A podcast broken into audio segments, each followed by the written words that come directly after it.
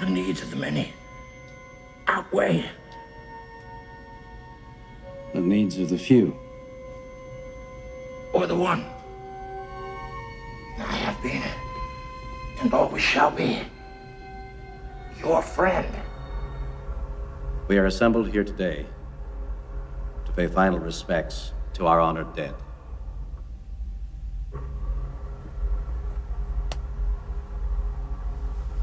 And yet it should be noted that in the midst of our sorrow, this death takes place in the shadow of new life, the sunrise of a new world, a world that our beloved comrade gave his life to protect and nourish. He did not feel this sacrifice a vain or empty one, and we will not debate his profound wisdom at these proceedings. Of my friend, I can only say this.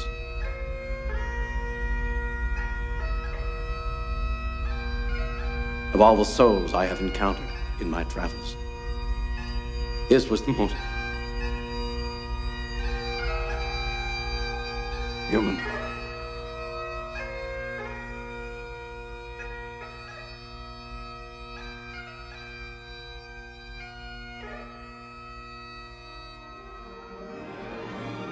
Welcome to Trek Off. My name is Justin.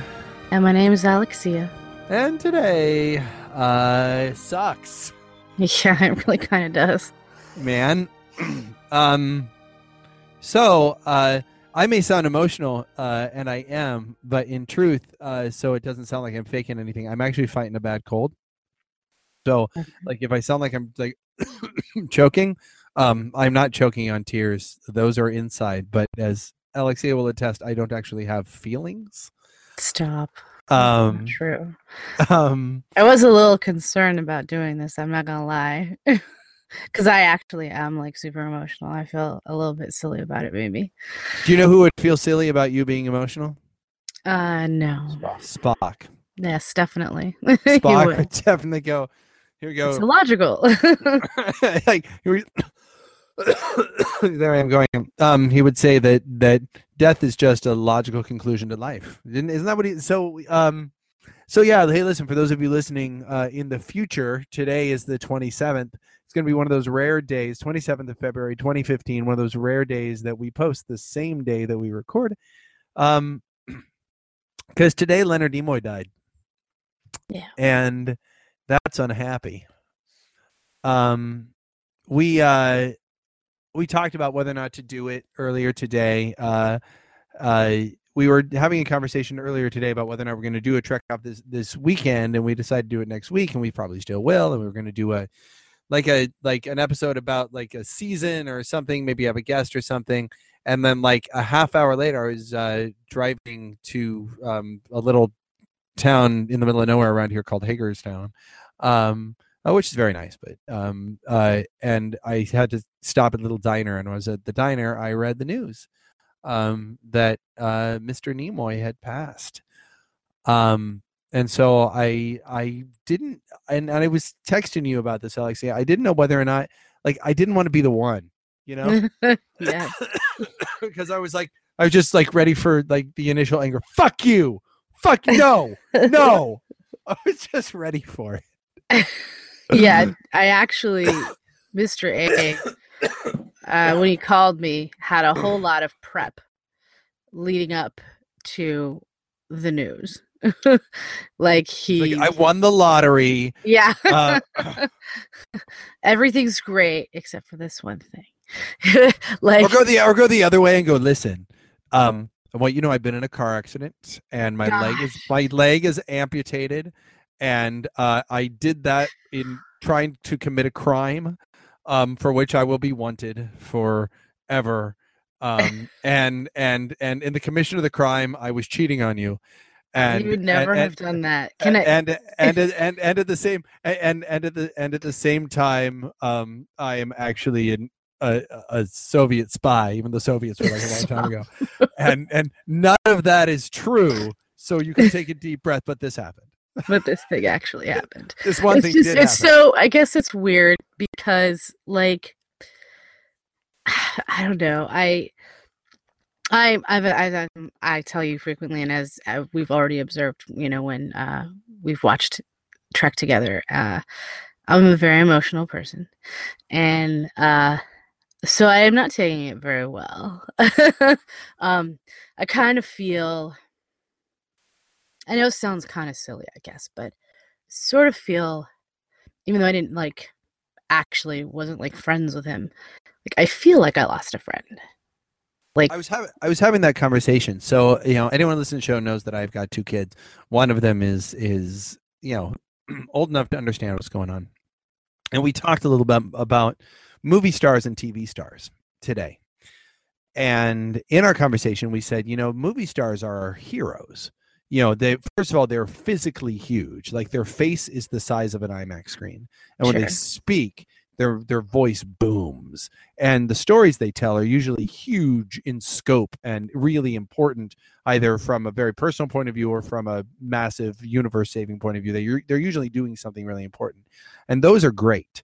But TV stars are in your home. Mm-hmm. They're in your they're not something you've gone out to see when you're generally in a good mood to go out to see something.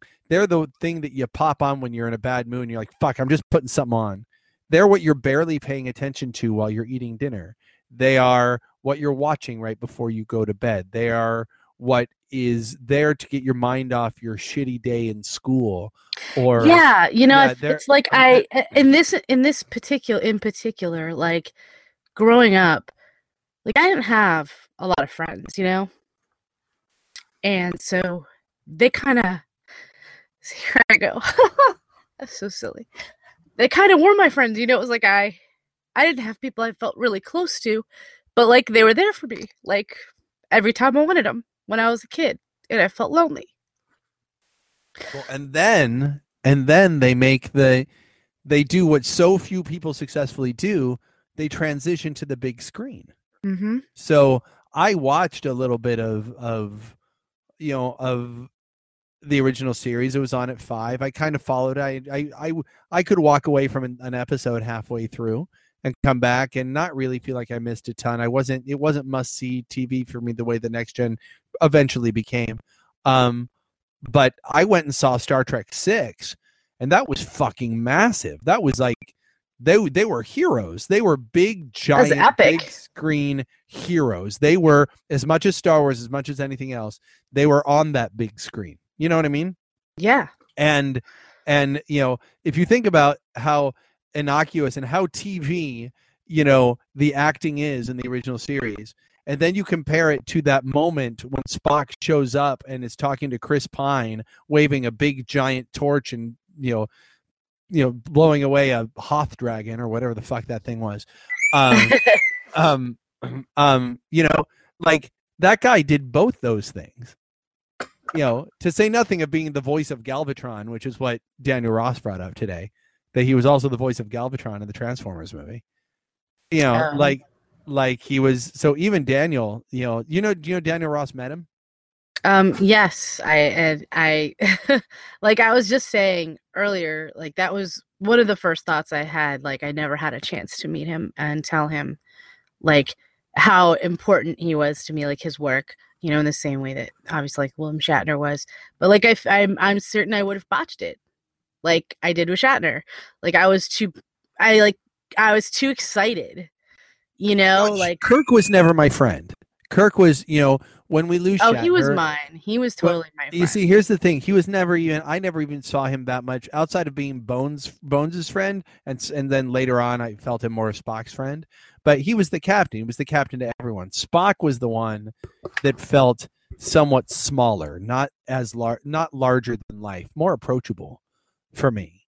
I guess I could see that. But I feel like maybe, too, that Spock was, because he seemed so cut off, like because he was trying to be all Vulcan and contained, and it was Nimoy who really, I feel like, portrayed this, like that you could tell there was that was sort of like a veneer in a lot of ways, that like you could feel the stuff underneath coming from him. Because I felt fucking cut off, you know, like I felt like I was cut off in my, same as you. I don't want to say I didn't. I had great friends. But I mean, I felt uncomfortable in my skin, and I felt like awkward and weird. Yeah. And like, even like, I don't want to paint such I felt like, because Spock had great friends too, but not many. And the most people, you know, some people out and out disliked him. Some people, it felt like most people just kind of tolerated that he was there, but nobody really wanted to get close to him except for Kirk. It's not like he was Mr. Popular or anything. And I felt that, so for me, he wasn't just the window into humanity, which is, that's a lot of what he served, and we'll talk about that. But like, he was my avatar into the show. Kirk was always a hero. Kirk was a movie hero. I watched a little original series today, and Kirk was so larger than life. He was ready to be the movie hero. Like, he was not, you know, Nimoy. It's so funny because on screen, Nimoy has this gravitas. He's got a lot of gravitas to him. He's got no gravitas to him in the show. None. He is a little smarmy and just absolutely a guy I feel like I know. It's like he knew he was that pro of an actor to go, okay, with the TV cameras are rolling, I'm not doing gravitas. I'm doing relatable. And the minute that you just watch Star Trek the Motion Picture, it's a different performance. And it's a performance that has this weight to it that the TV, which is what those movies needed him to be. So as an actor, it's weird for me because it doesn't feel that way. Like, I'm just not saying I didn't feel like he was relatable. I'm just saying I didn't get smarmy, mate. It's just like that seems a bad word. Well, I watch Tribbles today. Because I was with the kids, and that would be a good one to watch with him. Sure. And he was smarmy as fuck. Yeah, are you kidding? He's talking to the doctor, and he goes, one good thing about Tribbles is they don't talk too much.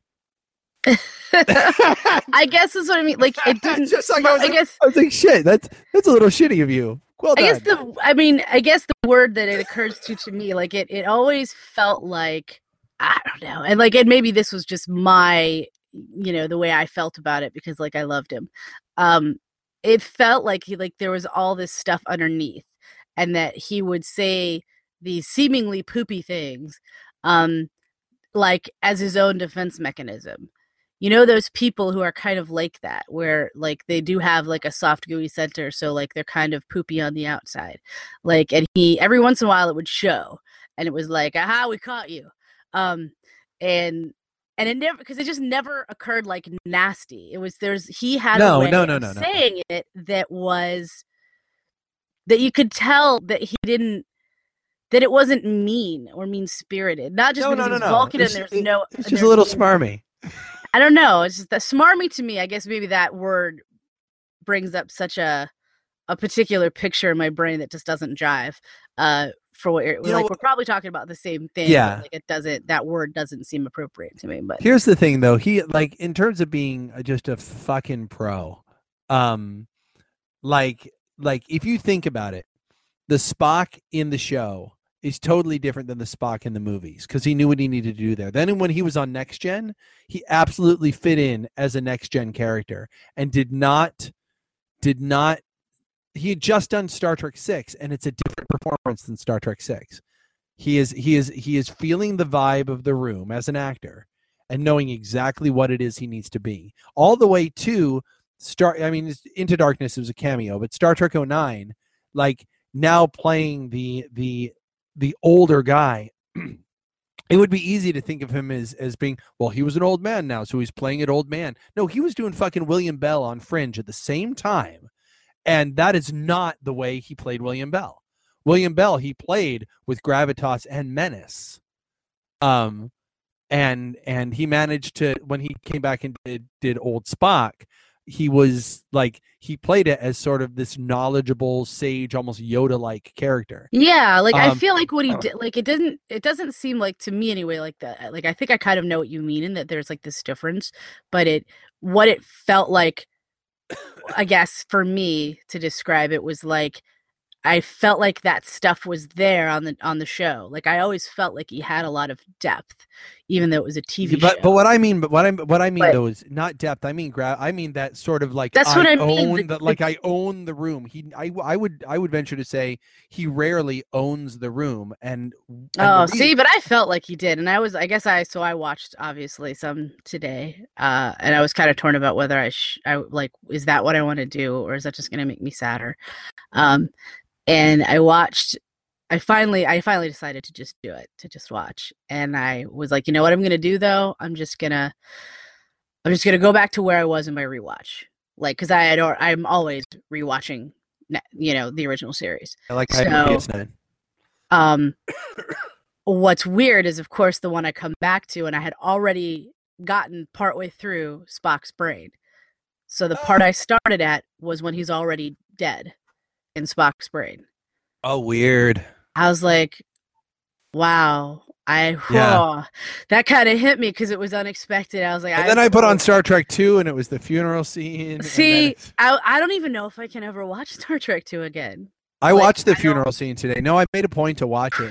It got me. I was like, you know, the interesting thing about the funeral scene is really about Shatner's performance. But you know, seeing the coffin and hearing the bagpipes, and I was like, it's really weird because like this guy was not Spock, you know, he like had feelings and shit. Like he was, and I was trying to explain this to my older kid when I was talking about how he had, you know, we talked a while back about how he had those two autobiographies, I Am Not Spock that he did after the show, and then I Am Spock, which he did after he was done doing Spock. Until Star Trek 09, like after he had done Star Trek 6 and his Next Gen appearances. And like, so he had these two books, and my son thought it was really funny. He was like, that's so funny. I'm not Spock. I am Spock. And I said, well, here's the reason is that he finished the show and everybody was like, hey, Spock, when they saw him. Yeah. And then he was like, fuck that. Like, here I am. You know, if he died at 83. Right. And so that means he was 36 when he did the show. So if he was like, if he was 36 when he did the show, right? Because that means he would be other way around. So if he would have been 33 50 years ago when the show started. So yeah, it was 36 when the show ended. So there he is, this 37-year-old guy had done this, you know, basically 3 years of this work. That work is gone, and everybody's just shouting, "Hey Spock!" at him. You know, and he doesn't know, and it's the fucking 70s, and what do you do? Like you're coming out of the 60s, the whole world has changed. Everyone's going, "Hey, Spock." Of course, he's like, "Fuck you, I'm not Spock." Fuck like, I'm Leonard Nimoy. I'm a highly trained actor, capable of doing many things. Yeah. And everyone in the fucking world thinks I'm Spock. The interesting thing is that then you get to the book I Am Spock, which is now he's, you know, Star Trek 3, Star Trek 6 was like 91, so it was like 25 years after he started Star Trek. So now he's been playing the character 25 years and it's over, and he's reflecting on what that has meant for him and for his life, and how now he recognizes that Spock has fed him, as opposed to him giving himself to Spock. The character of Spock has now influenced him as a human being. I mean, that's the I think, like, you know, we talk about this show and like for me it was a big deal growing up. Like, not just because it's a big deal now. We host a Star Trek podcast. I mean, I'm just saying. I mean, let me sort of rephrase. I guess obviously it's a big deal now, but I'm saying like it formed so many things for me when I was growing up. Like, I learned so much from watching this show, you know, and that may sound kind of silly, and there might be, you know, a number of people I imagine that would, you know, scoff at that or look down on that, but like few of those people listen to the show, I would imagine. Granted, but I would also, I would like to submit, you know, that everybody's influenced by seemingly insignificant shit in their lives, like that they saw at some developmental stage in their life, like everybody. And like, if what I have is Star Trek, well, I'm pretty proud of that. Like, I could have been influenced by a lot less grandiose and wonderful things that that have such great ideas in them. And well, it does give you that sort of like, be a decent fucking person. Yeah. Like, you know what I mean? It's like don't assume things. Like, how many episodes do they have where, you know, you like on the surface things look one way, but they don't just accept that. It's like, well, we need to dig deeper. We need to explore more and find out it's like totally opposite of what they thought. But when you look at like the fact that the first space shuttle that was the prototype was called Enterprise. You look at the technology that has been, you know, affected by Star Trek. You look at the fact that today, I mean, in essence, a Hollywood director that didn't make that many films, and some of his films weren't great, a guy who is a TV actor on what was a canceled TV show and then did some movies, is if you were to step out of the importance of Star Trek, that's all Leonard Nimoy was. That guy doesn't get like an immediate note from the president of the United States going, I am bummed out by this. Right. That is the thing. That's you say seemingly insignificant, and I am going to have to rebuff that, because I'm going to go, if it's not seemingly insignificant. As a matter of fact, I would say it's pretty significant cunt. It is very, I mean, it's important. Star Trek was important.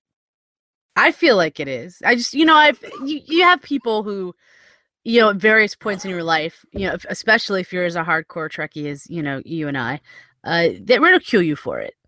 And it's like, I still sort of struggle sometimes with like feeling like some level of shame, maybe like that I've like a perfect example. Like my mom today, like texted me 3 words. Spock is dead. Like that was as important as it was to her. You know what I mean? Yeah. Like, and it's, I'm like I said, like I'm pretty affected by it. Like I'm really upset by it. And it's like, because to me, it's not this simple thing of like this character, this, you know, this actor who played a character on some show died. You know, like a person could categorize it that way. I would think they'd be wrong, because I think that, you know, especially being, you know, an actor myself and wanting, like, I mean, who doesn't want to have been there for so many people? You know what I mean? Even if it was mostly in one particular role, but like to have a role in something as groundbreaking as Star Trek, to have done really, really well with it, to have really embodied it and meant so much to so many people, you know, like that's huge. That's a big deal. You know, there's this part of me that hopes that this current, you know, and I know like Paul and others like aren't a big fan of this new incarnation of Trek. There's this part of me that is comforted by the fact that Zachary Quinto is there doing it a great job, doing it blessed by Nimoy, did it by becoming incredible friends with Leonard Nimoy. That basically Zachary Quinto, as much as Chris Pine did a great job as Kirk, Zachary Quinto did Spock by getting to know Nimoy and infusing Nimoy into his performance. And a lot of people go, well, that's just an imitation, you know, but it was more than that. When you hear about these guys hanging out, having dinner, you know, becoming part of each other's lives.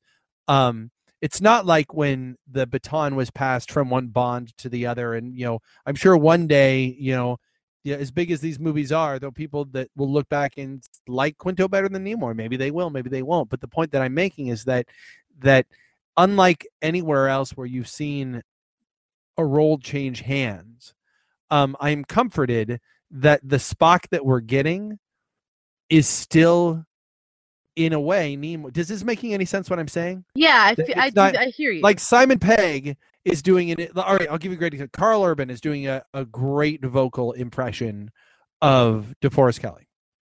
He's embodying a lot of what Bones is, and I love it. And he's doing it a lot. Yeah, he's doing a great job. But DeForest Kelley didn't sit down with him. He didn't get that opportunity. He didn't get DeForest Kelley in his bones. He no pun. I didn't mean to do that. But he didn't get, like, in his life. He didn't get. They didn't connect. The fact that, and Zachary Quinto is a talented enough actor that he could have studied it, met Nimoy once or twice, and said, "Okay, I think I got it." But that's not what he did. He went and they became a part of each other's lives. And he said deliberately, I am going to infuse this with Leonard Nimoy's spirit. And I am going to be I'm comforted by the idea that in 2016, next year, I'm going to get a Star Trek movie with Spock in it. And the Spock that I'm getting is going to be played by someone who loved and is as heartbroken as we are. I'm sure, probably more. Definitely more. Who is going to be going at this role wholeheartedly, wanting to make it Nimoy's for him. I mean, it is comforting to me to know that Leonard Nimoy deliberately helped Quinto come up with the Spock that we're seeing. So we're still seeing a piece of his work. Does that make sense? Yeah, definitely. I think he was actively involved in the performance that was crafted. Yeah. Well, and I think that, as much as, we talk about actors and good actors who are, chameleons, and they can be anything. And like, at the end of the day though, like what an actor has, like, when that's the reason when two different actors do the same role, why it's not necessarily just this carbon copy, right? Like it's not the same because there's a part of you, the actor that's put into it, that's just there. You know what I mean? Like that informs so much of what's going on. And that's the difference. You know what I mean? Like it wasn't just some actor in a thing, like Nimoy infused that with him. He built Spock. And then like Spock was something on a piece of paper, and he's the one I feel like who made Spock what he is. And I guess what I'm saying is the difference between Quinto and Urban's performance is that Urban took DeForest Kelley's blueprints and built the same thing. Quinto got together with Spock, with Nimoy, and said, let's you and I build this together. Yeah. And so what you're seeing. So that he had access then, instead of to having access to just like the plans, the blueprint, like you said, he had access to the building blocks. Yeah. Or not the building, to the architect. Yeah. The architect is a way better analogy. Yes. To the architect himself. And so that gives me. What was going on in his brain and what, why he went here and how it works, how his brain works. Like that's amazing. And I'm so glad that he did that. Because it does give us, and that was, I mean, one of the thoughts I had was, what's going to happen with this next movie? Like, was it? Well, I mean, it's going to start off with it. Well, I do wonder that, like, when I wasn't being emotional about it, there was a part of me that was like had that same, like, I know that originally the script that they have. That has since been scrapped by the studio was that Shatner and Nimoy were going to be in it somehow together. And I was like, oh my God, I want that so badly. But I think that's already been scrapped. I want to change gears real quick, and this is going to be hard. Have you read Leonard Nimoy's final tweet? Gosh, no. Like I actually, once Mr. I told me the news, all I was like, I can't go on the internet right now and like find out all that happened and all this stuff. Like I was like, I just don't think I can take it right now. Well, you're gonna have to because we're doing a show about it. So I'm aware. so this is from February 23rd at 2:36 a.m. The man was keeping weird hours. This was after his admission to the hospital, I think, because I think it was like 5 days ago. Was it that he was admitted to the hospital? This must have been after, but he wrote, "A life is like a garden. Perfect moments can be held but not preserved, except in memory. Live long and prosper." Wow. I'll just reread it first. A life is like a garden. Perfect moments can be had, but not preserved, except in memory. Live long and prosper.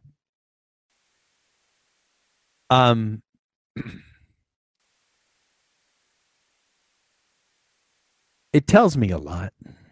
It tells me that it sounds like, doesn't it sound like he knew that this, I mean, that he was like, that he was writing his epitaph?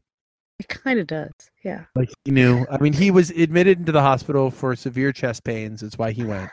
He's been suffering from COPD for a long time. He did write a tweet earlier saying, because he quit smoking 20 years ago, but he smoked forever before that. And basically going, I quit a long time ago, but I smoked for too long. And then he wrote, Grandpa says you need to quit now, which I think is pretty hilarious. COPD is a really rough, it's a rough disease. It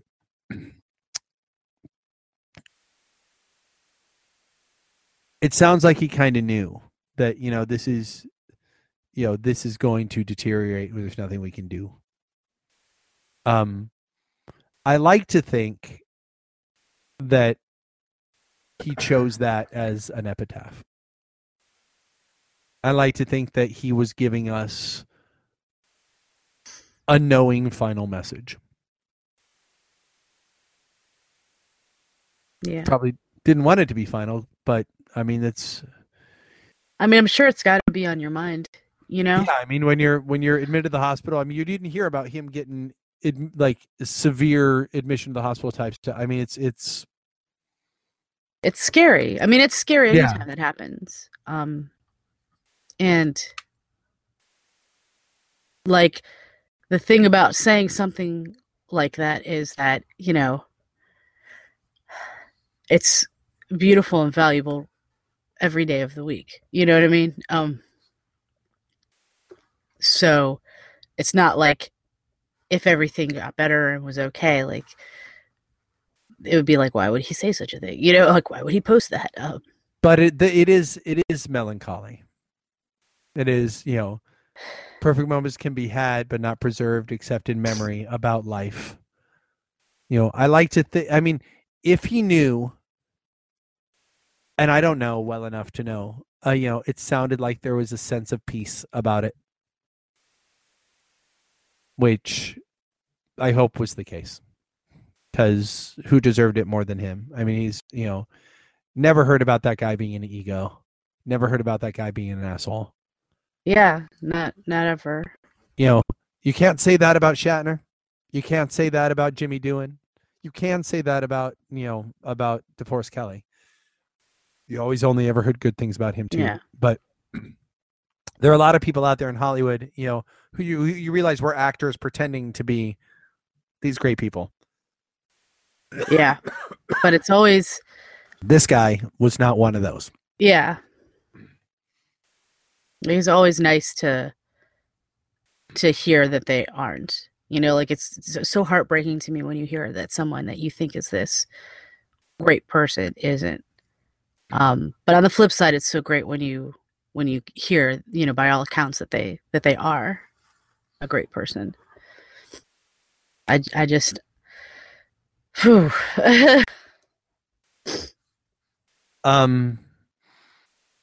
If you go onto Facebook right now, what's great about what I'm seeing on Facebook is there is an outpouring of love for this guy on Facebook. Yeah. To start with, the fact that Obama, I know there are people who listen to this who hate Obama. Hi, Eric.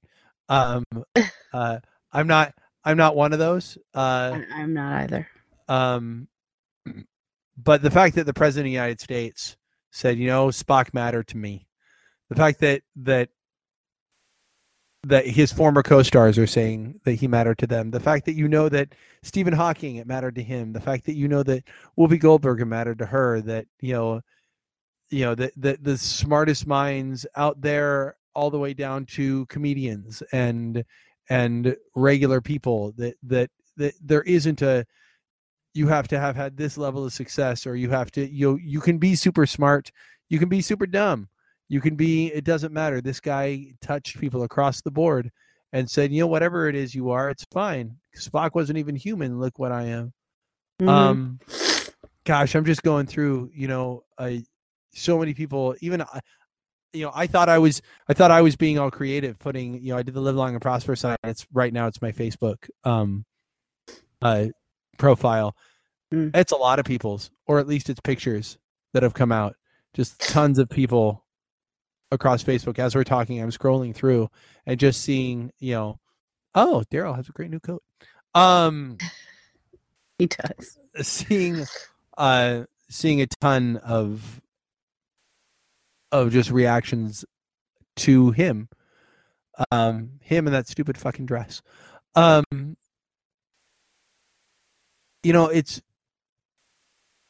I think he would be gratified by that, because I think there was a point where maybe he felt like, he was certainly not as relevant as he had once been. I just don't even feel like that. Like, it's so, I don't know if you saw Birdman, or not, since that's kind of a big theme in that film. And I feel like, even though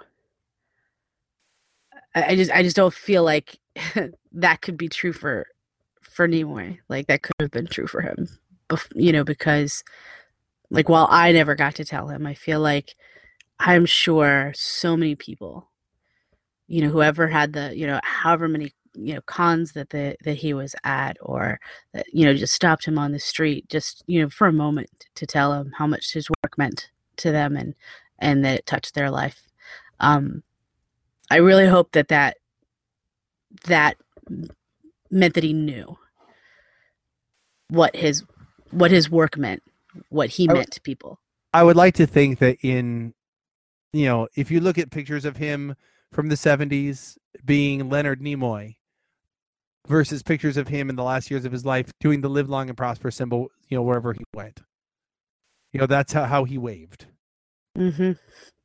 I think that says something about where his mindset was about himself. Okay. Ready for it? Are you braced? Are you bracing? Oh gosh. Okay. Zachary Quinto's Instagram. My heart is broken. I love you profoundly, my dear friend, and I will miss you every day. May flights of angels sing thee to thy rest.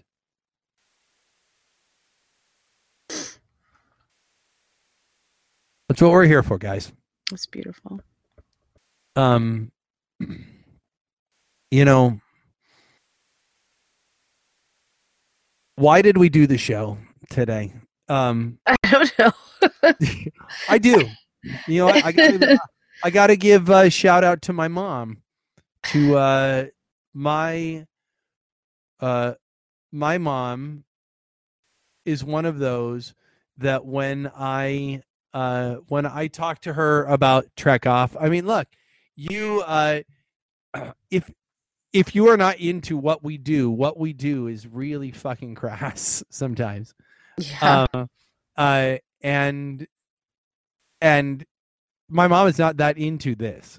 She's not that into Star Trek the way that we are. Certainly not really anything after the original series. She doesn't like action. She doesn't like sci-fi.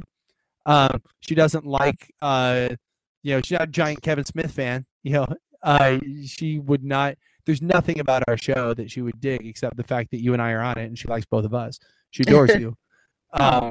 She's responsible for the show. I've said this before, and it's a quick sidebar. She was the one who was like, hey, that Alexia who's in your film? She's really, really good. And I was like, yeah, I kind of like her. I sort of know her. She's like, no, you got to go fucking see her in this play. She didn't say that. No, of course not. That was so sweet. I love her. And I did. And I was immediately like, oh, fuck, this chick's awesome. and it was after that performance we first had a Trek conversation. So there. But she said, that there are going to be fans out there who are feeling like you are, and for the few hundred people who listen to our show today, maybe they want to mourn with people who get it and who understand and who feel like they do. So that's why we're doing it. That's why we're here. That's why we race to do that, even though I'm sick, even though you're a wreck, trying to get it up the same day, because we want to be here for you guys, because we know that this day's hard for us all, you know? Well, he is, because like I said, yes, he was a movie star, and yes, he was a hero, but he was in our homes, and he was people like us, or other people who aren't like us, normies. You know, I'm sure they have their friends too, and everybody feels insecure and stuff. But I would say a lot of Star Trek fans needed the escape, because, you know, real life, 20th century, 21st century life was not super for us. We needed to go somewhere that was so removed, you know, that there's so much hope. Yeah, watching a sports show wasn't going to do it for us. Watching a sitcom wasn't going to do it for us, because we needed to be somewhere else, because sometimes it was a little too hard.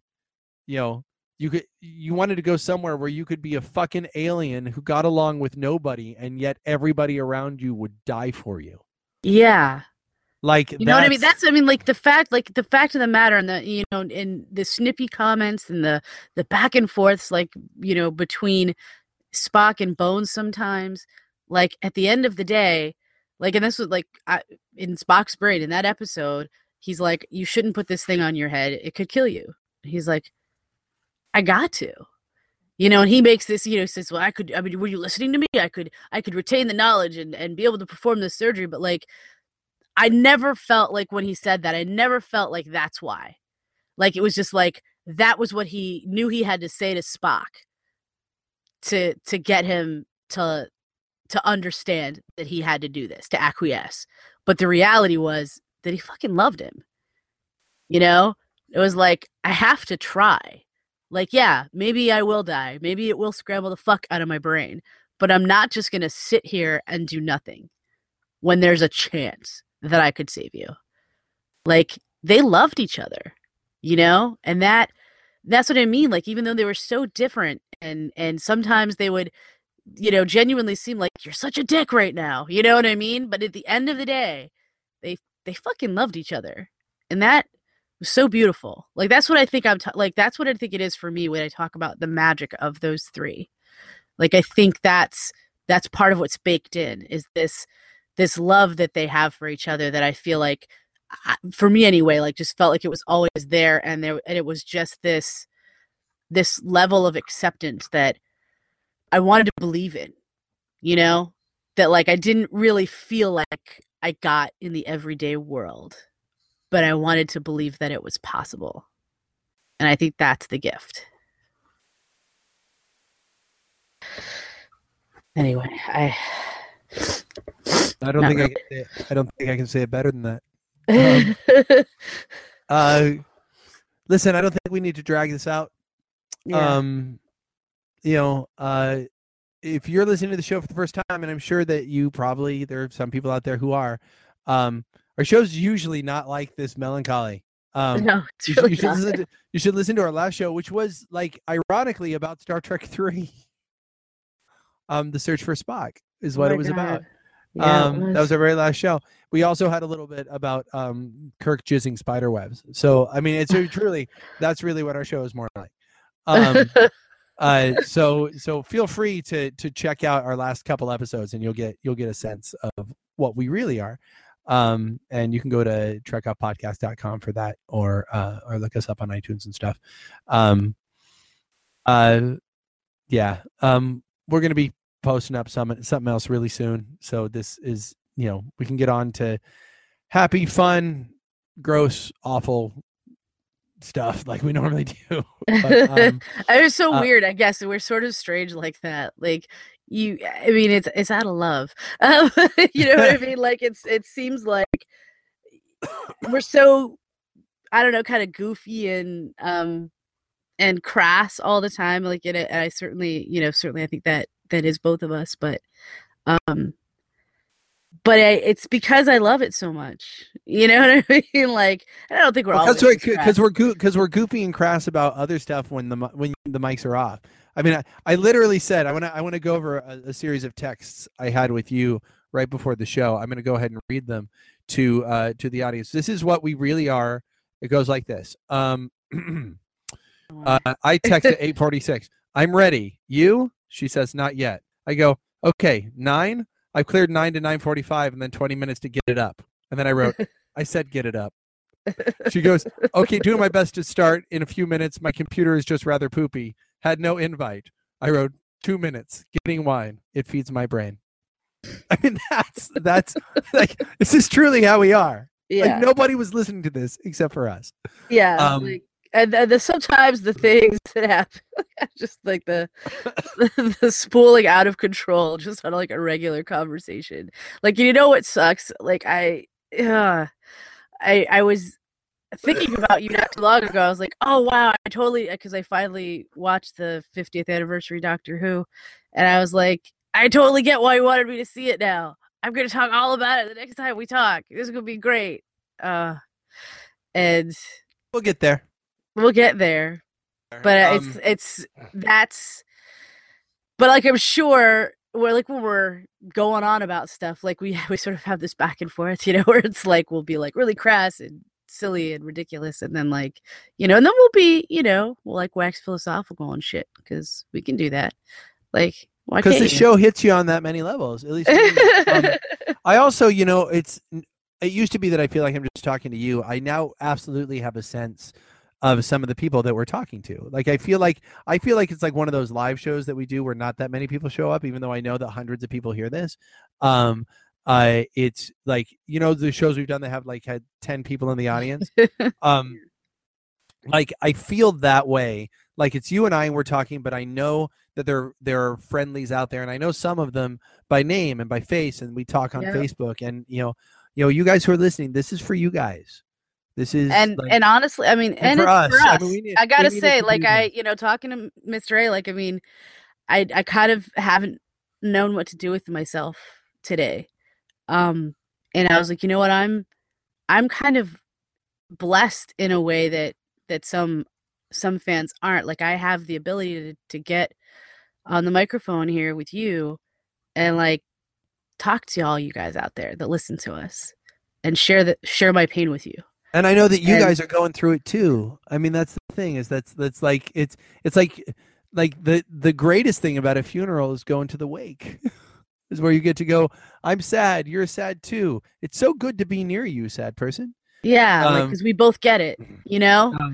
So like, thank you guys for being there for us as well, for having this community. Yeah. I think that's a word. We can say it now. It's like, you guys, you mean a fuckload to us. So thank you. And thank you, Leonard. Yes. You know, thanks for Spock. And thanks for coming into our homes, and thanks for being a hero on the big screen, and thank you for endowing, you know, Quinto with your blessings, so that we can still feel like we lost you, but we didn't necessarily all the way lose Spock. And knowing that there's a part of you that will live on in that forever. And you know, you were huge for us, so thank you. My name is Justin. My name's Alexia. Trek off. Trek off, bitches. So hard to say that when you're sad, isn't it? It really is. Sorry. It really is. Okay, bye, guys. Bye. There are so few Vulcans left. We cannot afford to ignore each other. Then why did you send Kirk aboard when you alone could have explained the truth? Because you needed each other. I could not deprive you of the revelation of all that you could accomplish together, of a friendship that will define you both in ways you cannot yet realize. How did you persuade him to keep your secret? He inferred that universe-ending paradoxes would ensue should he break his promise. You lied. Oh, I implied. A gamble. An act of faith. One I hope that you'll repeat in the future as Starfleet. In the face of extinction, it is only logical I resign my Starfleet commission and help rebuild our race. And yet you can be in two places at once. I urge you to remain in Starfleet. I have already located a suitable planet on which to establish a Vulcan colony. Spock, in this case, do yourself a favor. Put aside logic. Do what feels right.